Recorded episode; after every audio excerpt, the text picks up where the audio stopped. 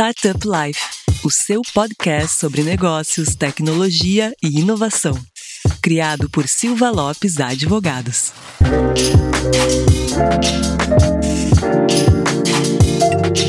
Fala galera, meu nome é Lion Lopes e está começando mais um Startup Life, o seu podcast sobre negócios, tecnologia e inovação. E como sempre está aqui comigo minha grande amiga Cristiane Serra, editora-chefe do Startup Life. E aí, Cris, tudo certo? Tudo certo, Lion. E hoje a gente tem um assunto bem interessante, mas antes, como nossos ouvintes já estão acostumados, aquele recadinho importante. Não esqueça de acessar o portal Startup Life para notícias e informações sobre o ecossistema e também nos seguir no Instagram, arroba StartupLifeOficial, nos seguir no Spotify ou na sua plataforma de preferência. E aí, né, Lion, a gente manda um abraço especial para o pessoal que nos segue pelo streaming da Apple. Exatamente. A gente está aí faz desde o final do ano passado, início de 2021, ranqueando muito bem aí na, na Apple Podcast. Ficamos ali variando, chegamos a ser o segundo podcast mais escutado de negócios no Brasil. Uh, estamos ali entre os 30 podcasts mais ouvidos no geral, na categoria geral. A gente quer agradecer muito aí o pessoal que tem iPhone e que está nos escutando bastante. E se você estiver curtindo, né, compartilhe alguns dos nossos episódios prediletos aí para cinco conhecidos, cinco amigos de vocês, cinco empreendedores aí que vocês acham que vai gostar do nosso conteúdo, vai enxergar valor nesse conteúdo. Compartilhe aí. E, né, Cris, agora estamos com o objetivo de ranquear também na, no Spotify, né? Aumentar é. o nosso rank lá no Spotify. É isso aí, pessoal. Traz mais gente pro rolê pra gente ranquear bem e continuar fazendo conteúdos cada vez mais bacanas. Exatamente. A gente estar ranqueando bem significa que vocês estão gostando do nosso conteúdo, que vocês estão ouvindo bastante o nosso conteúdo. Então é um baita feedback para nós, para a gente saber se a gente está seguindo o caminho certo ou não. Então, né, se você gosta do conteúdo, compartilhe aí para seus amigos, para a gente continuar sabendo se a gente está seguindo o caminho certo ou se a gente tem que fazer alguns ajustes. Mas, Cris, falando em ajustes, eu sei que tem algo que se ajusta muito ao longo de um, de um arco de, de empreendedorismo de uma empresa, né? E eu queria saber, Cris, qual que é esse algo que se ajusta muito e que é o assunto do nosso podcast hoje? Exatamente, Lion. É o produto. A gente já falou bastante em outros episódios sobre a parte mais administrativa, sobre time, sobre métodos ágeis e outras coisas, e agora chegou a vez dele, do produto, que é uma das principais partes de uma empresa, né? E como se faz essa gestão dele. E por isso a gente trouxe dois convidados muito especiais. Lion, conta pra gente quem são eles. Exato, Cris. Uh, posso te, né? Vamos, tu comentou ali que é um dos pontos principais, mas no meu ponto de vista é o ponto basilar de qualquer empreendimento, porque sem produto não há empresa, né? Com certeza. E para isso a gente chamou dois caras que organizam e fazem a gestão de dois produtos fantásticos que a gente tem no nosso ecossistema aqui brasileiro são realmente duas empresas referências nas suas áreas e que estão mudando muito aí a visão do ecossistema brasileiro e criando produtos em áreas e, e, e nichos específicos e que são muito bem recepcionados aí pelo mercado.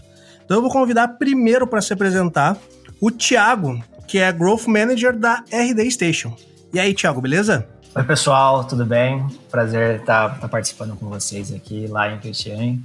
É, bom, deixa eu me apresentar. Meu nome é Thiago Rocha, sou engenheiro de formação, trabalho há cinco anos na RD Station, carinhosamente apelidado de RD. A gente acabou de fazer o rebranding então, de resultados digitais para a RD Station. Para quem não conhece, a RD é uma plataforma que auxilia para gerenciar e automatizar o seu processo de marketing digital e vendas, temos mais de 25 mil clientes em 30 países, mais de 700 funcionários. E o legal de passar todo esse tempo uh, de história na RD é que são vários, foram vários desafios diferentes. Né? Eu vi uma empresa sair dos 200 funcionários para 750, de 2 mil e poucos clientes para mais de 25 mil clientes e ter um crescimento super acelerado durante toda essa trajetória. Hoje eu sou gestor do time de growth, então meu grande foco hoje é fazer com que cada vez mais pessoas usem o produto de entrada e a gente otimize a aquisição, tanto olhando para aquisição via marketing, também ajustes ali no, no produto que a gente tem baratinho de R$19,00 e vai ser um prazer estar batendo esse papo com vocês. Maravilha, Thiago. Muito obrigado aí por ter aceitado participar aqui do nosso podcast e ter, com certeza, a tua agenda é bem conturbada aí. E agradeço aí já, primeiramente, por estar participando aqui junto com a gente. Para fazer companhia ao Thiago aqui para falar sobre gestão de produtos, também tá um cara que faz a gestão de um produto muito foda, que eu admiro muito, e o mercado admira muito também, que é o Maradei, o Francisco Maradei, mais conhecido como Maradei, que é do time de produtos da ZUP. E aí, Maradei, beleza? Fala, Lion. Beleza, pessoal, Cris.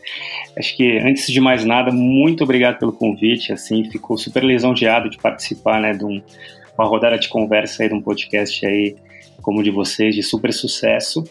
É, bom, eu, eu, lidero uma área de produtos da ZUP. A ZUP é uma, é uma empresa né, de, de serviços financeiros, né, ela transforma outras empresas em fintechs né, por meio de uma série de serviços, seja serviços de pagamento, serviços de banco, de crédito. Então, Hoje é, eu estou liderando a área da, da ZUP, né? Tenho algum tempo de, de casa aí de produtos, passei por alguns mercados, mercado de telecom, financeiro, é, mercado de, de carros privados, enfim, né? Eu rodei um pouquinho aí algumas empresas e agora estou na ZUP exatamente isso, para fazer com que a gente consiga acelerar mais e democratizar mais o, o acesso né, aos serviços financeiros. É uma honra aí bater esse papo, vamos lá. Legal, Maradei. Obrigado aí por participar. E hoje, no mercado onde todo mundo quer ser um banco, com certeza a ZUP deve estar surfando uma baita onda aí, né, Maradei? Exatamente, exatamente. A Zup ela começou né, oferecendo os serviços de, de pagamento, né, então capturando, é, oferecendo a captura né, do pagamento, seja online, offline, né, fazendo toda a parte né, do dinheiro na hora da venda chegar lá para o vendedor. Né, e aí, a partir dali, ela, ela começou a entender que fazia sentido né, você oferecer uma solução end-to-end. O que mais que a gente pode oferecer de serviços financeiros? E aí ela é, hoje lançou recentemente a plataforma de Banking as a Service e aí transforma as empresas em bancos. Aí no final do dia, né, você é uma empresa, pode ser uma fintech, pode ser um banco e oferecer serviços e até fidelizar cada vez mais os seus clientes na ponta. É isso aí. Legal, parabéns, Maradei. E é com esse super time aí, né, Cris, que a gente vai falar sobre gestão de produtos. E eu sei que tu já tá aí com uma perguntinha uh, engatilhada para começar o nosso bate-papo tem uma perguntinha assim, e para iniciar esse nosso bate-papo, é importante a gente entender o que é gestão de produto. Por isso eu pergunto ao Tiago, na prática, o que, que é gestão de produto, Tiago? Explica pro povo. Legal, pessoal. Acho que se a gente for resumir e simplificar o que, que é gestão de produto, é basicamente você conseguir resolver problemas de um mercado é, enfim, do, do seu mercado-alvo, né? Então, é você conseguir balancear entre o que você gostaria de, de estar desenvolvendo e resolvendo, mas também o que, que o, o que, que o mercado está pedindo. Então, quais são as dores desse mercado e como você poderia resolver ele? Como você poderia resolver essas dores para fazer com que tenha mais clientes pagantes, mais clientes satisfeitos, mais clientes com sucesso com a sua oferta de produto e serviço. Então, se a gente fosse trazer uma, a forma simples desse, desse, desse ponto em questão, acho que é muito disso e conseguir balancear vários pratos, né? Então, vários pratos que, que fica na mão quando você está fazendo essa, a gestão do seu produto. Legal. E Maradei, como que funciona um pouco aí a gestão de produtos também na ZUP, cara? Como que vocês uh, trabalham isso? Eu vejo a gestão de produtos, né, como é, desde a da concepção, né, da ideia, né, desde a, daquela como que você tem aquela ideia, né, tem aquele, aquela solução para aquele problema, é, desde a concepção ali até você é, ali né, se resolver efetivamente lançar aquele produto. Né? Então, para mim, a gestão de produto passa por isso e também é óbvio que passa por acompanhar todo o ciclo de vida do produto. E na ZUP a gente trabalha é, a gente trabalha muito esse modelo, né? Então a gente tem, por exemplo, a gente tem é, sprints né, quinzenais. A gente tem um roadmap, claro, né, a gente define um roadmap baseado em uma série de métricas, uma série de critérios, né, e esse roadmap é que vai, né, de alguma forma, direcionar o que a gente vai lançar nos próximos meses. Esse roadmap é super alinhado sempre com a estratégia da empresa e sempre olhando para as necessidades do cliente. Né? Acho que esse é, esse é um grande para mim, uma das grandes é, responsabilidades de um gerente de produto, né? Ele tem que fazer muito esse, alinhamento da estratégia com o que na ponta o cliente está pedindo. Então a gente tem esse, esse roadmap e a partir dali a gente vai fazendo as entregas é, quinzenalmente, óbvio que sempre testando é, aquele produto, fazendo as melhorias, lançando de novo, enfim, né? Acho que é um, é um é processo super end-to-end, onde você, desde lá da concepção até a entrega, garante que aquele produto vai ser lançado de uma forma, né, da, da melhor forma possível. Óbvio, vai ter aderência, o mercado vai vai comprar e no fim do dia, né, você vai ter as metas, as estratégias, as metas foram atingidas. Então, é assim que hoje que a gente trabalha na ZUP, mais ou menos usando um modelo agile, né, de sprints, de, de, discovery, né? Tem muito discovery. Então, à medida que a gente vai lançando novos produtos, vai desenvolvendo novas soluções, os times também vão fazendo discoveries para olhar mais para frente, o que mais que a gente precisa entregar, o que mais que a gente precisa fazer, né? Então, é mais ou menos assim que a gente trabalha na ZUP. Legal. E sabe que a gente. Eu tenho uma experiência com a parte de concepção de produtos. E uh, tu comentaste aqui alguma das etapas, né, Maradei, o Thiago também.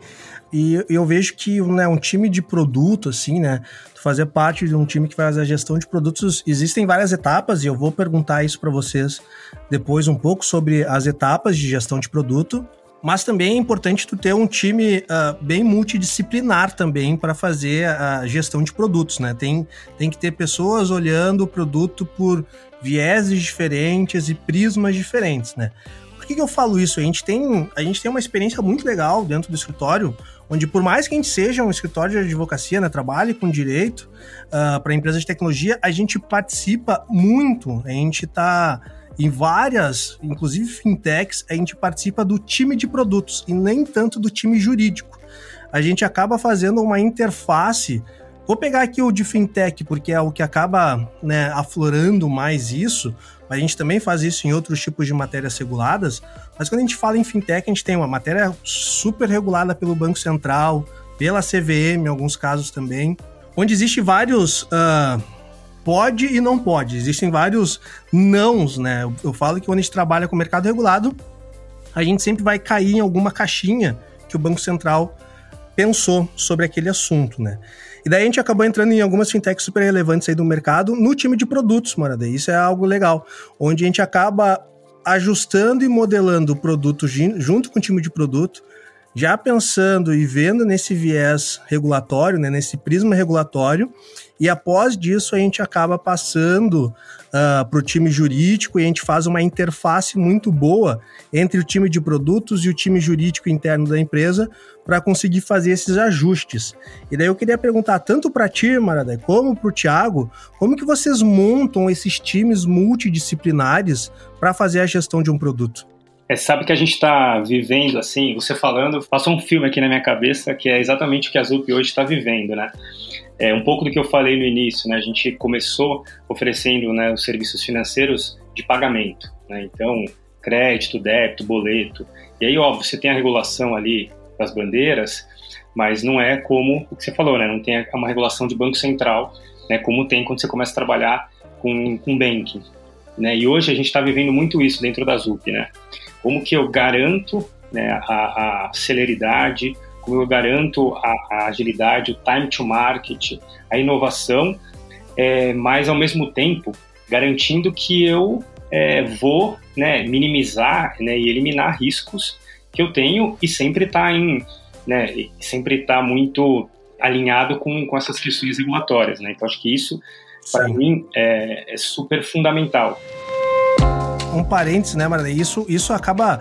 Como a gente faz muito isso com o time de produtos, a gente vê que é muito custoso para vocês, né? Vocês fazem uh, né, uma concepção de novo produto, desenvolve o produto, já tem uma conversa com o time de comercial de como vai fazer a comercialização desse produto, e daí tu bate no teu time jurídico interno, muitas vezes teu time jurídico, cara, isso daqui não pode, tem que podar isso, tem que podar aquilo, e acaba que tu tem que voltar muitos passos atrás no produto, ou até descontinuar ele, daí tu teve um arco ali de desenvolvimento de produto enorme que foi praticamente jogado fora, né? Exatamente, é, é isso que a gente viveu em muitos produtos né, que a gente tentou lançar, né? E, ou outros que a gente até lançou, mas a gente tem que refazer muita coisa. O que a gente começou a fazer ali dentro da, da ZUP é trazer esses times para o início do processo. Legal. É, muitas vezes a, a, área de produtos acaba, né, entra numa redoma ali e começa a desenvolver os produtos, aí terminou ali, aí você fala assim, bom, agora é hora de lançar, né? Bom, pessoal, nem todo, todo mundo aqui, vamos lançar o produto.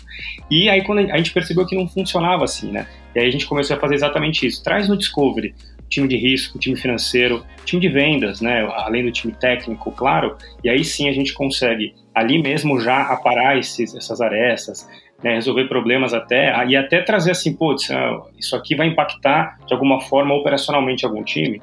Então vamos também já tratar isso no, no produto, no lançamento do produto, né?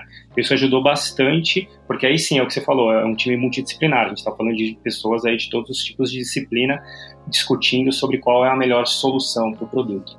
Legal.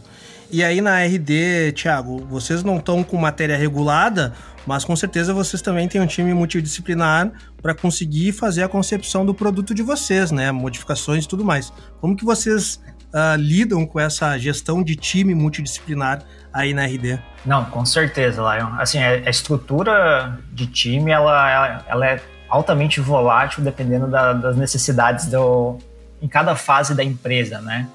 Mas acho que mesmo que não seja o, o time o time fixo da pessoa, e daí quando a gente fala de um, de um, gestor de produto, né, de um PM ali, acho que a responsabilidade dele é, é justamente ser esse articulador onde ele consegue, ele tem essa visão de negócio, ele consegue articular com vários times, né? Então você tinha comentado sobre articular com o time comercial, entender um pouco dessas dores, articular com o time de marketing, com o time de product marketing, para ver como que é, onde priorizar e até mesmo de que forma desenvolver. Eu acho que, que essa, esses pontos são, são super importantes e daí para reunir o, os riscos e até visões complementares, né? Então, quando a gente, acho que o, o caso maior ali foi, por exemplo, no, no, lançamento do RD Station Martin Light, que é um, é um plano que, que a gente lançou, que ele é super baratinho, então ele custa 19 reais por mês. Para ter isso, ele precisava ser self-service, né? A venda não dava para ser uma venda consultiva. Então, tem alguns parâmetros que você vai seguindo, e dado esses parâmetros, é preciso fazer muito discovery, a gente precisa ter uma experiência fluida. Então, a visão de um UX designer ali era super importante. Ter essas trocas, qual que é a dor do mercado, como trazer mais gente que, que tanto é, use esse produto e tenha sucesso com esse produto barato, mas tem um potencial de expansão de receita, que ele vai ter a necessidade, por exemplo, de usar o, o produto premium, né, os outros planos que são mais caros no futuro, quando estiver gerando resultado é, a partir das suas ações de marketing digital e vendas. Então, ter todas essas visões complementares faz com que você comece a ter, tá, é, qual feature, qual funcionalidade priorizar, de que forma, como não canibalizar, por exemplo, um, uma base de clientes que já está, por exemplo, pagando esse produto com um ticket médio mais alto, e como que você atrai mais gente do, do outro mercado, como que você se protege de concorrentes. Então, se você não tem um time multidisciplinar nisso, dificilmente você vai conseguir cobrir todos esses pontos. Então, acho que é, é extremamente necessário ter várias visões né, e trazer. Eu acho que o, o Maradei trouxe esse ponto né, de trazer todo mundo desde o início ali, para ter essas discussões e encontrando os melhores caminhos conforme você vai, vai tendo novas descobertas, fazendo o trabalho de discovery ali, entrevistando, entendendo um pouco mais da jornada do, do usuário. Agora que a gente já entendeu o conceito de gestão de produto, eu pergunto para o Maradei quais são as etapas da gestão de produtos.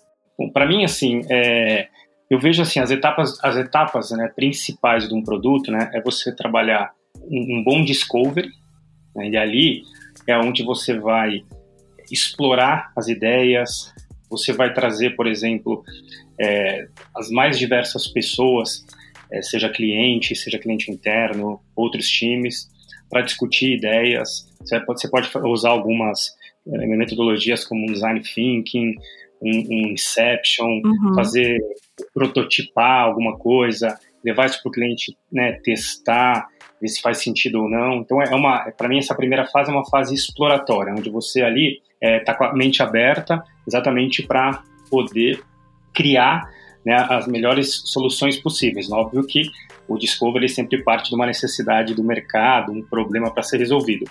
Aí depois, uma segunda etapa para mim é a fase de desenvolvimento. E aí você fala assim, o que que eu, né, o que que dali desses, dessa, dessa lista de discovery eu vou efetivamente desenvolver. E aí para mim é muito importante aqui quais são os critérios de escolha né, e quais até os critérios de rejeição. Né? Então, essas ideias aqui eu escolhi, elas vão trazer, e aí você pode criar uma série de critérios, né? Receita, custo, é, é, por exemplo, regulatório, demandas mais urgentes, demandas que vão trazer um, sei lá, uma melhor experiência para o usuário e tal.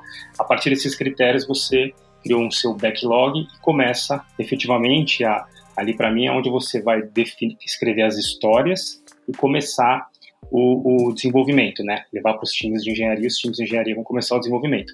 Esse desenvolvimento pode ser um MVP, ou seja, né, eu não vou lançar o produto final, mas vou lançar já ele de uma forma que eu consiga já testar né, hipóteses, ter feedbacks de clientes, lançar um piloto para poucos clientes, ou eu posso efetivamente já lançar o produto final. Eu lançando o MVP, você vai trazer, né, ele vai, ser, ele vai retroalimentar o time, tanto de produtos de engenharia, com os feedbacks, para você poder fazer as melhorias necessárias e aí sim lançar um produto mais aderente ao mercado. Depois dessa fase de desenvolvimento, testes, né, o produto está pronto, aí você começa uma fase de lançamento. E aí sim você traz, por exemplo, um time de product marketing para te ajudar, né, o marketing de produto, para que você consiga efetivamente lançar da melhor forma possível, nos canais possíveis e tal. Então, para mim, essas são as etapas né, de, de desenvolvimento, né, de, de de lançamento, né, de, de gestão de produto. Óbvio que tem, você lançou o produto, você tem que garantir que você vai ter sustentação. É, na fase de desenvolvimento, você precisa garantir que o produto vai estar operacional. Né? Então, os times, por exemplo, a gente trabalha na ZUP com APIs. Então, eu tenho que garantir que vai ter a documentação da API para o time de integração, eu tenho que garantir manuais de vendas para os times de vendas, eu tenho que é, falar com o time de marketing, definir qual que vai ser a melhor comunicação, colocar as informações nos lugares certos. Tá? Então, tem né, uma série, o produto não, não necessariamente é uma ideia, o desenvolvimento e o lançamento, né, tem tudo que tudo que está em volta. Mas para mim essas são as principais fases que envolvem o lançamento de produto. Legal. E eu queria ver com, com o Thiago, nesse, nessas diversas etapas aí que o Maradei trouxe, como gerenciar esse, esse roadmap todo aí, cara?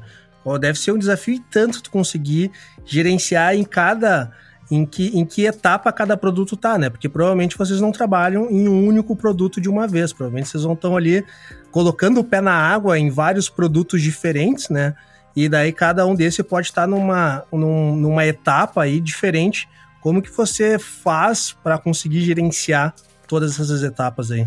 É, de fato, acho que é um, é um desafio é um desafio grande, assim. É, no, no caso da RD, tem tem vários gestores de produto, cada um com, uma dor específica, e daí tem o DPM, que é, que é a pessoa que tem uma visão mais ampla ali no, no caso, né? Para conseguir balancear todos esses pratos, assim. Mas é, é super importante entender até momentos a gente tem até momentos de, de produtos diferentes, né? Então você pega, por exemplo, tem o, o RD Station CRM, que foi criado a partir de uma, de uma aquisição da RD, ele tem dois anos ali de, de vida, digamos, né? E ele vem, num, ele vem numa fase de crescimento que é de uma startup no começo, e daí se você já pega o, o RD Station Martin, é, ele já vem sendo produzido e evoluindo desde 2011. Então tem, tem é, estágios de maturação até e desenvolvimento diferentes, né? E, e isso vai tanto impactar no que, que deveria ser priorizado, até mesmo em em estrutura de time e como, e como balancear todos esses pratos, né? No caso, olhando para a aquisição ali, acho que é sempre o, a parte do que o, que o Maradei comentou sobre discovery, acho que é o principal ponto, assim, que vai te dar o direcionamento correto, né? É muito mais direção do que velocidade. Acho que isso tem um, é um ponto importante, assim, muitas vezes é, as pessoas têm dores de tipo, ah, não, a gente tem que ser rápido, a gente tem que ser ágil, a gente tem que trabalhar com, de forma muito rápida. Eu acho que o, o ponto que, que a gente tem aqui é sobre como a gente faz análises, é, e daí seja análises internas, seja análise de mercado, seja entrevistando usuários, para ter o direcionamento correto e entender onde estão suas principais alavancas, né? Então, a hora que você entende isso, é, você consegue ser muito mais assertivo no desenvolvimento das, dos produtos ou de uma parte do produto que você está trabalhando em cima e você tem a direção correta, né? Eu sempre faço a analogia do, de se você está saindo daqui de Florianópolis, você desce, pega o carro, acelera, não olha para lugar nenhum, está querendo ir para São Paulo, mas você pode estar tá indo para Porto Alegre. E daí você está ficando, na verdade, está ficando cada vez mais distante, né? Sim, ser ágil é ir para a direção certa numa velocidade adequada, né? Não é tu Exato. ir rápido para a direção errada, né? Então você pega o mapa, você bota no celular ali a direcionamento no Waze, no Google Maps e você vai para São Paulo. Então isso é ser ágil, né? Porque às vezes o retrabalho que você tem em cima de ter a, o desejo de ter a solução o mais rápido possível acaba fazendo com que você tome algumas decisões erradas. Então você fazer discovery, fazer benchmarking, olhar para fora, né? O que, que, como que as pessoas resolvem, como que as outras empresas resolvem esses problemas é, e fazer um MVP bem feito, acho que é super importante e, e também como balancear é, isso durante todos os estágios, né? Vai ter vários produtos com, em estágios diferentes. Eu queria fazer uma pergunta para vocês, tanto para o Maradei quanto para o Thiago, que isso a gente, com a experiência, a gente vai vendo, né, com, com alguns times de produto, né? Como que vocês sabem qual que é o momento adequado para desistir de um produto. Porque eu vejo, né, eu já vi, já tive essa experiência de ver times de produtos que eles entram num vortex, cara, que eles têm um problema no produto que eles tentam corrigir, isso cria outro problema que eles tentam corrigir, daí cria outro problema, daí quando vê, eles voltaram pro problema inicial, e daí, cara, e fica nesse, sabe? Não sei se vocês, acho que vocês já devem ter passado por isso fica nesse marasmo, assim, sabe? Que a pessoa não consegue sair do mesmo lugar e se trabalha muito evolui pouco. E provavelmente é, talvez seja o momento de desistir de um produto, né, cara? Como que vocês conseguem avaliar isso? Para mim, a cultura do, do MVP, é, para mim, acho que é o principal, acho que é a principal forma de você desistir de um produto, né? Se você já não, porque assim, acho que se você consegue fazer um bom discovery, né, também como o Thiago falou, é, ele já vai ajudar muito, né? O Discovery, ele, ele, ele, parte do pressuposto que você tem muita informação ali, que você conseguiu colher uma série de dados e conseguiu você conseguiu juntar os requisitos necessários, você conseguiu avaliar que tem fit com o mercado, você conseguiu né, trazer critérios, dimensões importantes para avaliar se ele faz sentido ou não, e aí você já trouxe para o desenvolvimento. Mas mesmo assim ainda tem esse risco, eu concordo contigo. Então, para mim, o MVP ele vai ajudar muito, né? Que aí você, eu acho que o MVP ele é uma forma de você não é, trabalhar tão intensamente, né, gastar muitas horas naquele produto, e ao mesmo tempo você já, já entender se faz sentido ou não. Porque é, é complexo, assim, as pessoas acabam se apegando, né, o que eu, que eu vejo muito, né, as pessoas se apegam àquele produto, àquela ideia, aquela ideia é minha, né, tem um pouco da vaidade, né, do, do, do cara de produtos, e aí no fim do dia ele acaba que é difícil ele falar, putz, cara, não funcionou, não deu certo, é, né, falhei, voltar e falar, pô, o que mais que tem? Vamos, vamos tem mais coisa para fazer ou refazer, né, o próprio produto. É bem difícil, né, porque aí entra até essas, essas questões emocionais. Então, para mim, o MVP ele, ele é uma forma de você lá lançar alguma coisa, um protótipo, sei lá, alguma coisa mais simples, é, testar, colher esses feedbacks e aí você pode falar, putz, eu acho que não vai funcionar, vamos voltar para a prancheta ou vamos pegar um, uma próxima ideia aí do, do, do roadmap e segue a vida, né? Legal. E então, aproveitando o gancho da pergunta do Lion, eu pergunto para os nossos participantes aquela perguntinha de um milhão de dólares: como chegar ao produto ideal? Existe uma fórmula mágica? Quais são as dicas de vocês? Olha, é, eu ficaria muito feliz se existisse uma fórmula mágica ou uma bala de prata que, que funcionasse tanto eu achei é, que ia dar receita pra gente, eu tava até anotando. É. Já até peguei. Eu tava pronto aqui, eu tava pronto aqui pra anotar a receita. Sabe, Tiago, que a gente brinca, uh, a gente já falou isso em vários episódios, a gente brinca, né? Que esse podcast que a gente criou é a melhor coisa que a gente já fez na vida, porque é a forma mais barata da gente receber consultoria. Então a gente faz umas perguntas boas assim, entendeu? Não, eu queria ter essa resposta para você, gente. Mas é, é, eu acho que o. Acho que não, de fato, não tem. É, tem alguns princípios e, e, o princípio básico é você você escutar muito bem o seu cliente e tentar entender a dor dele e se essa dor, ela, como que você resolve e se, se esse cliente pagaria também por esse problema que você está resolvendo, né? Porque então quando você está desenvolvendo o produto, eu acho que daí fica como recomendação de leitura para para quem não leu, tem o livro Traction que é do Gabriel Weinberg, que, que ele fala muito sobre isso. Então você quando você está desenvolvendo o produto, você também testar canal de aquisição, você ver se você consegue tanto resolver uma dor de um mercado, mas também fazer com que esse mercado compre é, a sua oferta de produto e serviço que você está desenhando, né? Então, é, acho que é, esse é um primeiro, você entender muito bem o seu produto, quais canais de, de aquisição que você poderia estar utilizando, é, como precificar, se, se a relação entre produto, canal, modelo de negócio, ela para de pé e entender o seu cliente vai ser o, o principal ponto. E de novo, fazendo, sendo, é, eu tô, sou até chato com esse ponto de fazer análise e entender bastante o, o cliente, porque é de fato é simples, não requer, não tem complexidade. Você não precisa ser um desenvolvedor ou uma pessoa que entende de machine learning. Você precisa de um Excel ali, ou uma prancheta e o telefone para ligar para as pessoas ou analisar os dados. E isso vai te trazer muita informação sobre. E daí tem até a frase que o. Alguns falam que é do Lincoln, né? Mas eu, enfim, não sei exatamente se, se é ou não é. Que se eu tivesse seis horas, oito horas para serrar, um, para derrubar uma árvore, eu passaria, é, enfim, 80% do tempo afiando o machado, 90% do tempo afiando o machado. Esse afiar o machado é fazer análise. Sim. Então, se você entende onde que você está, se você faz o MVP que o Maradei comentou, que é errar e errar rápido, errar pequeno, com certeza você vai estar tá chegando mais próximo ali do, do produto ideal, né? Como, a, como o Cristiano tinha colocado. Sim. É, eu, eu acho que não existe né, um produto ideal.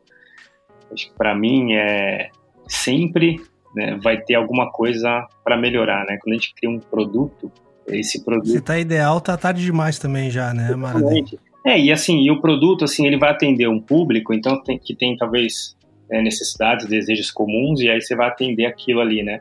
Mas tem outras, outras necessidades específicas que você talvez não atenda, ou atenda de alguns.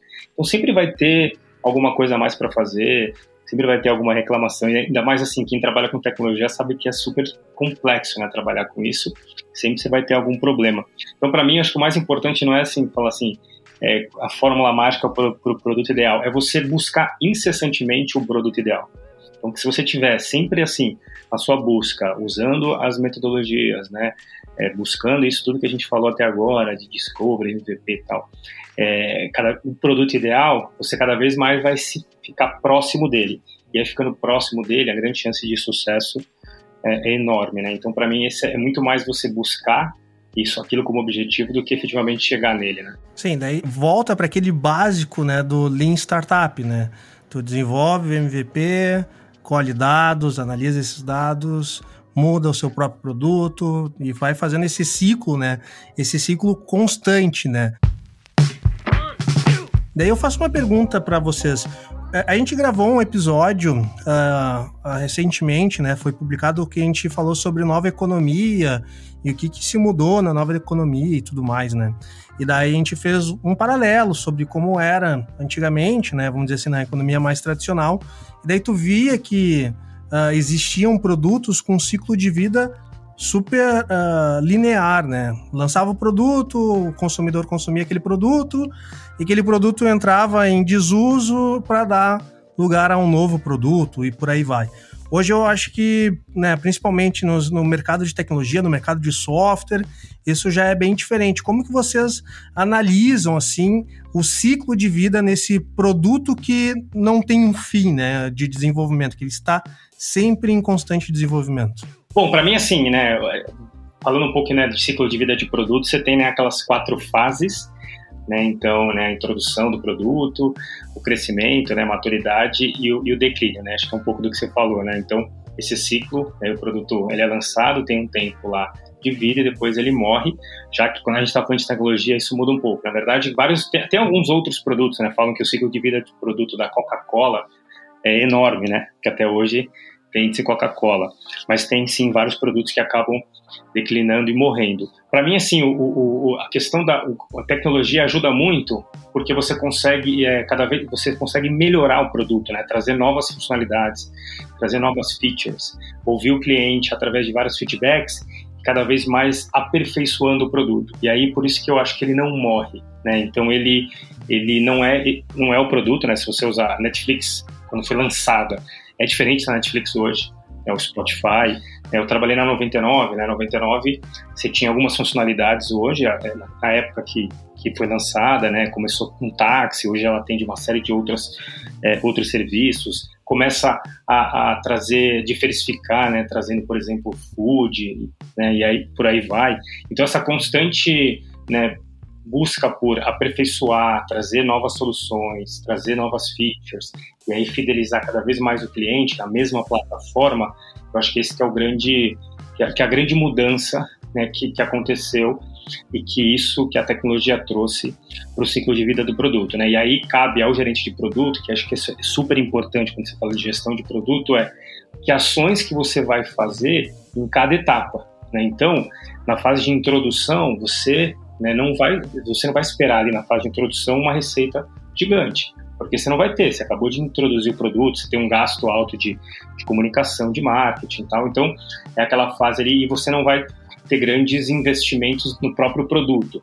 Quando você já está na fase de crescimento, ali você já começa a entender possibilidades de, putz, onde eu posso atacar, né, é, talvez investir até um pouco mais, já começar a trazer feedbacks para você começar a melhorar, e aí sim, na fase de maturidade, onde ele começa a estabilizar, o que mais que eu posso fazer para ele voltar a ter, né, é, para voltar a ter downloads né, na, nas stores, para voltar a ter é, clientes novos fazendo, usando o aplicativo, como que eu faço para também trabalhar muito essa questão, né? Acho que o Thiago até pode falar mais do que eu, né, de growth, mas como é que eu consigo, né, a partir dos clientes que eu tenho, fazer um pouco dessa, desse trabalho de é, cliente traz cliente, cliente bom traz cliente bom, enfim, né, viralizar as soluções, e aí isso vai trazendo mais gente para a base, e aí é um ciclo vicioso, né, onde você vai melhorando o produto, vai trazendo novos clientes, vai trazendo feedback, vai melhorando o produto, Acho que é isso que a tecnologia trouxe para a gente e que está ajudando muito a perpetuar essas soluções. Né? Não, perfeito. Eu acho que complementando o ponto que o, que o Maradei trouxe ali, é, acho que foi até complementando com a resposta anterior dele ali, né? De não existe o produto ideal, o mercado evolui, então você tem que ir evoluindo com ele e às vezes vai ter produtos, você vai, uma mesma empresa vai ter produtos em estágios diferentes, né? Então, quando você olha para a empresa como um todo, acho que o ponto que ele trouxe, por exemplo, o Netflix, ou, por exemplo, o 99, que daí tem linhas de serviço diferentes, né? linhas de produto diferentes. Então, você vai podendo melhorar o produto com novos casos de uso. Então, a, um exemplo, a RD até pouco tempo atrás não tinha um, um botão com WhatsApp. E daí a gente viu essa necessidade do mercado, essa cada vez mais clientes pedindo e cada vez mais pessoas consumindo sobre isso. Então a, gente foi e desenvolveu uma funcionalidade com WhatsApp para geração de, de contato, né, para geração de oportunidade também com, com CRM. Então você vai adaptando ao mercado, entendendo esses casos de uso. Quando o produto chega num nível de maturidade, você vai tanto expandindo o caso de uso, mas também é, para alguns produtos, né, indo para outras cidades, né. Tem vários apps que são locais e vão expandindo ou até mesmo por exemplo da RD que está se expandindo para outros mercados emergentes, como Colômbia e México. Então, você vai entendendo como ficar mais tempo nessa linha de maturidade. E, e falando dessas fases, acho que o, um ponto que é importante, tanto do lado do gestor de produto ali, para entender onde priorizar, que o Maradei trouxe, mas também na parte de aquisição, né? Quem que é seu público e como que, por exemplo, lá na, no começo, então na, na, nas primeiras fases do produto, como que você vai em busca do que o, o Cross the Chasm, o Cruzando o Abismo, ele fala sobre o mercado inicial, né? Então as pessoas que estão estão aptas a, a ver um produto que, que tem bug, a, a te dar feedback sobre isso, estão querendo ajudar, enfim, querem testar novas tecnologias. E como que daí depois você vai pro pro mainstream ali, como você vai pro pessoal, para as pessoas, pro público geral mesmo, com um produto um pouco mais robusto e como você vai crescendo e daí você vai ser lucrativo, né? E daí é a hora que você vai fazer dinheiro de fato, assim. Então é entender o, o público, o público de fato em cada fase do produto e expandindo esses casos de uso é, é super importante pro, dado o mercado de tecnologia atual. Né? A minha próxima questão é justamente sobre isso que a gente está conversando agora e que a gente já falou em, em, outras respostas anteriores, né? Que é o cliente no centro. Então eu queria que vocês contassem para gente como é feito isso na ZUP, na RD, como é feito isso na parte do processo, como coloca o cliente no centro. Vou, vou trazer o caso do, da RD aqui, o que, que, a gente tenta fazer. Acho que a gente tenta trazer isso em em vários pontos e compartilhar muito entre times, tá? Acho que é esse é um ponto importante é, da empresa, assim. Então, primeiro ponto é o modelo de negócio da, da, da RD, né? Da RD Station. É, a gente tem um modelo de assinatura. Então, para a pessoa ter sucesso, é, para a gente ter sucesso como empresa, a, os nossos clientes precisam ter sucesso usando a ferramenta, porque ela vai pagar por mês e então os indicadores econômicos, eles a receita de recorrência, ela é fundamental para isso. Então acho que um pouco do modelo de negócio já ajuda como premissa básica de eu tenho que colocar o cliente no centro para resolver um problema e esse problema ser, ser valorizado pelo cliente.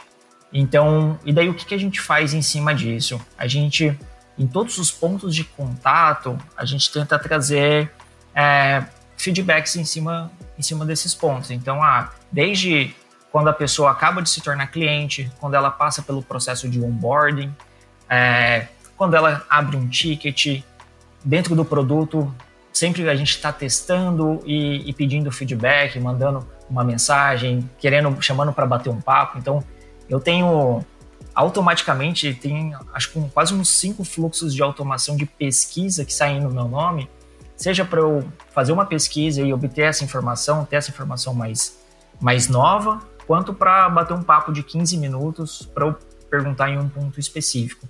E isso sou eu que faço, tipo, isso sou eu fazendo, mas tem vários outros pontos da empresa onde a gente quer entender melhor sobre o cliente. Então, acho que esse o, o primeiro ponto é o modelo de negócio da, da RD já faz com que a gente quase seja obrigado a botar o cliente no meio, no centro da, do negócio, senão é, dificilmente a empresa cresce.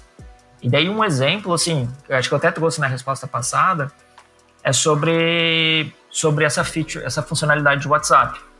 Então, era um ponto que, com o advento da pandemia, cada vez ficou, assim, 99% da população brasileira usa o WhatsApp, e eu estava vendo uma pesquisa recente que 98% usa diariamente.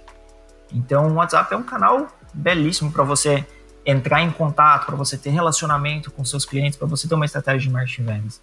Então, isso a gente começou a ver cada vez um consumo maior de conteúdo, por exemplo, sobre o WhatsApp. A gente pegava em feedbacks do, no time de vendas, no time de pós-vendas, perguntando sobre o WhatsApp, e daí a gente começou a ver isso como uma oportunidade.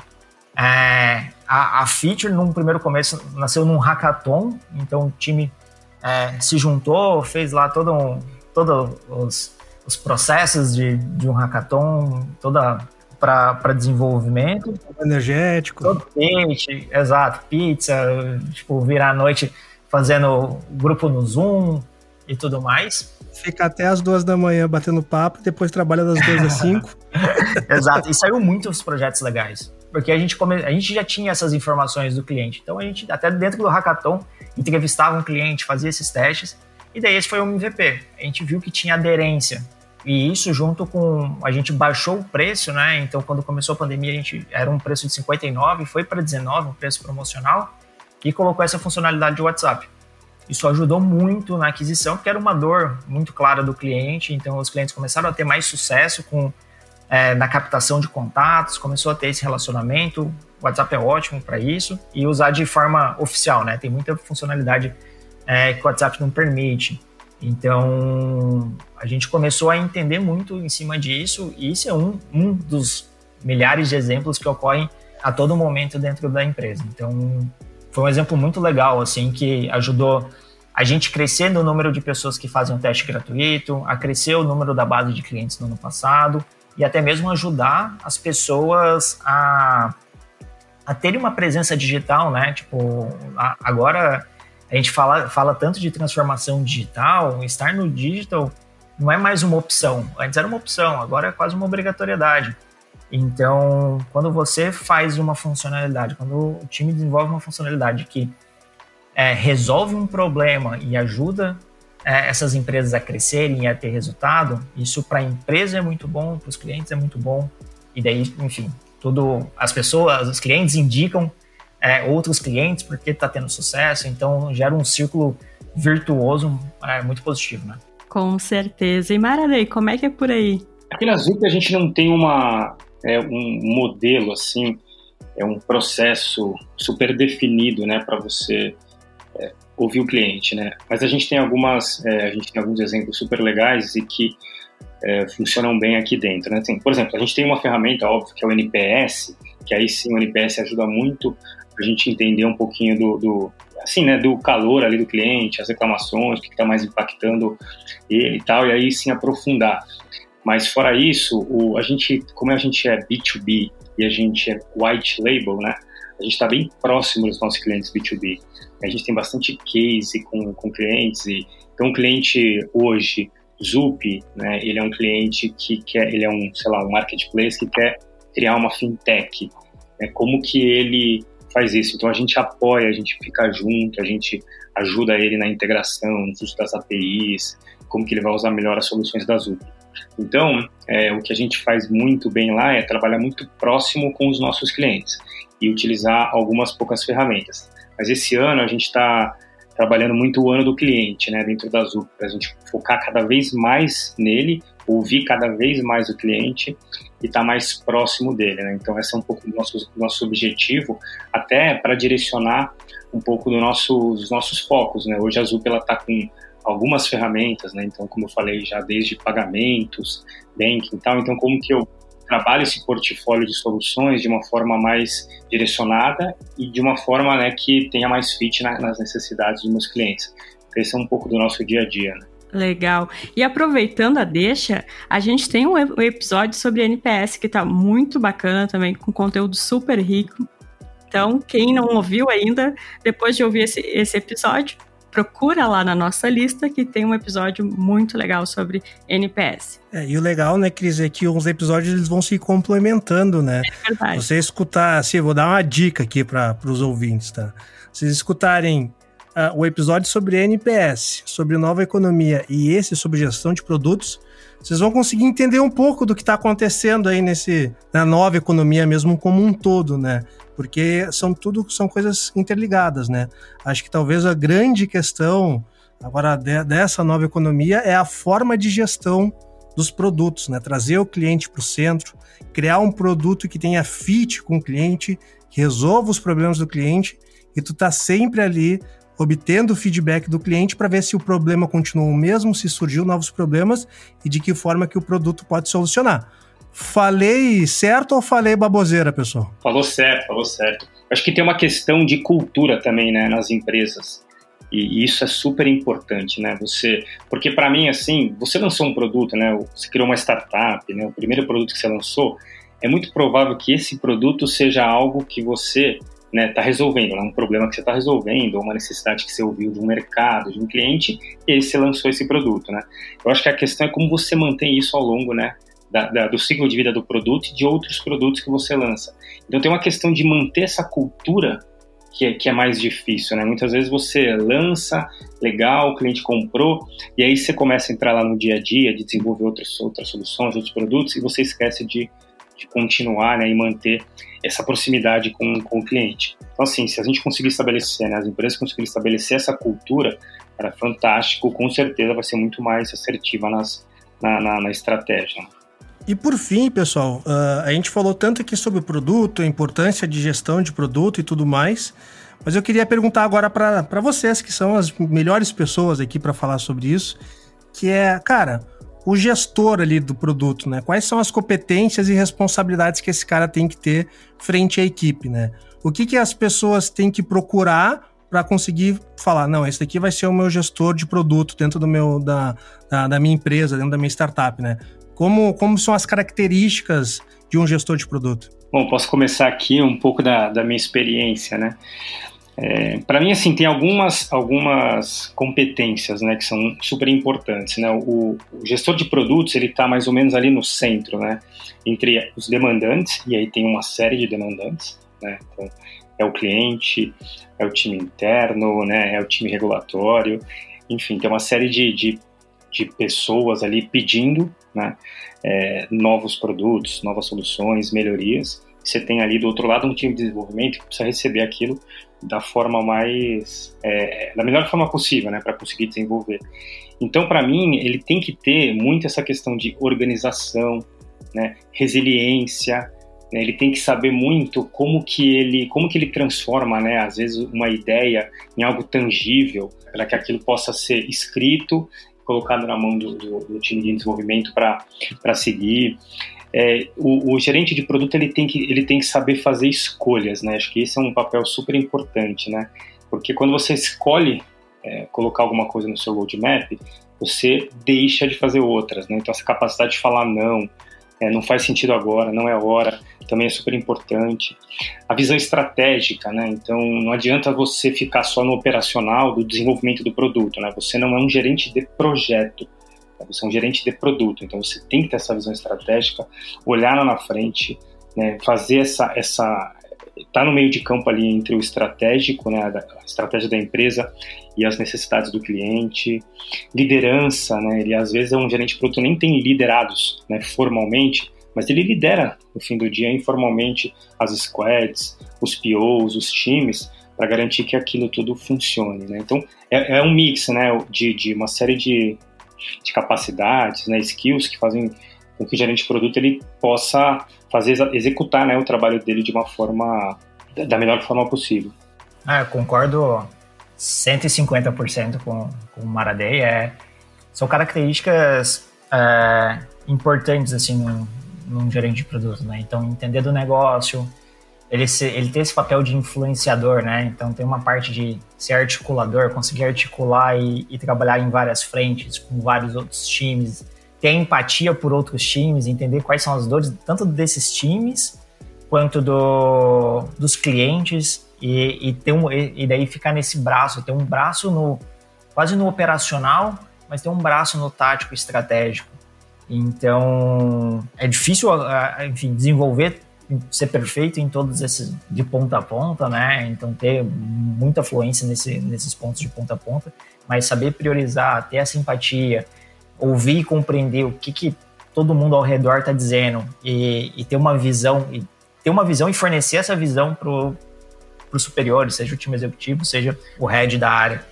O que, que precisa ser feito ou o que, que vai ser feito para chegar no objetivo estratégico da companhia é, é super importante. Então, acho que você desenvolver essas skills e quando a gente fala assim, você vê que a gente está falando muito mais de até de soft skills do que de, de hard skills é, é importante para um, um gestor de produto, com certeza. Legal, pessoal. Então a gente está chegando aqui aos nossos finalmente aqui do episódio. Quero agradecer muito aqui aos nossos convidados. E, Maradei, quem quiser conhecer um pouco mais da ZUP, ou, né, se você produzir também conteúdo aí pro, sobre gestão de produtos, como o pessoal consegue mais informações com vocês? acessando o site da ZUP, ali tem muita informação, né? Tem os canais de contato, tem todas as soluções que a ZUP oferece. A ZUP também tem um podcast muito legal, né? Se você procurar aí nas principais plataformas ZUP, né? E aí a gente está falando muito de serviços financeiros, né? Então tem coisa sobre Open Bank, Pix, é, Payments, Bank, enfim, uma série de, de de serviços assim que a gente oferece, né, e um bate-papos legais sobre esses temas mais financeiros. Né? Então é isso. Então entra lá na azul.com.br, vai ter muita coisa lá. Legal, quero o convite para participar aí, porque a gente está a gente está bagunçando aí também sobre Open Banking e Pix aí. E com certeza a gente vai se falar mais, Maradei, que eu gostei bastante uh, do, da formatação aí que você desenvolve o produto. E eu acho que a gente pode trocar umas figurinhas aí também. Com certeza. Vamos fazer um convite aí para você para você participar lá do nosso podcast. O bom de fazer o, o se autoconvidar assim ao vivo entre aspas é que a gente bota a pessoa na saia justa. Agora já era, né? Agora vai ter que convidar. Mas Varadei, muito obrigado aí, parabéns pelo trabalho que tu tem fazendo na ZUP. E Thiago, muito obrigado também por participar aqui do nosso podcast. Parabéns aí para RD Station, acompanham durante muito tempo uh, o desenvolvimento de vocês. A gente é cliente na, da RD na parte do CRM, então o meu head de, de comercial, ele tem vários feedbacks, ele já enviou vários feedbacks para vocês. Vou passar teu contato direto para ele então, que ele com certeza vai conseguir contribuir bastante. E obrigado aí por disponibilizar um tempinho para bater um bate-papo com a gente aqui. Quem quiser conhecer um pouquinho mais do Thiago, conhecer um pouquinho mais da RD, Lion, Cristiane, muito obrigado mais uma vez pelo, pelo convite. Super legal estar batendo esse papo com vocês, com o Maradei aqui, colocando essas figurinhas. Quem quiser conhecer mais sobre um pouco sobre, sobre growth em si, eu compartilho bastante conteúdo em cima disso. É, pode me seguir no, no, LinkedIn, Thiago Rocha, ou até mesmo no Instagram, é, Thiago GR. Quem quiser conhecer mais sobre a, sobre a RD Station, é, só clicar em rdstation.com.br. Tem, para quem é de produto, tem várias e várias vagas abertas. Agora, quem não é também, tem, tem mais de 100 vagas abertas nesse, nesse exato momento. Então, só ir no trabalho conosco lá e, e se candidatar. Com certeza tem, tem muita gente ouvindo. É, quem quiser conhecer mais sobre marketing e vendas, tem o, o nosso blog, resultadosdigitais.com.br barra blog. Tem bastante conteúdo sobre marketing e vendas ali. Tudo que você quiser aprender, desde independente do formato que você queira aprender, se é por curso, tem curso gratuito, tem texto, tem, enfim, material rico, tem bastante coisa mesmo.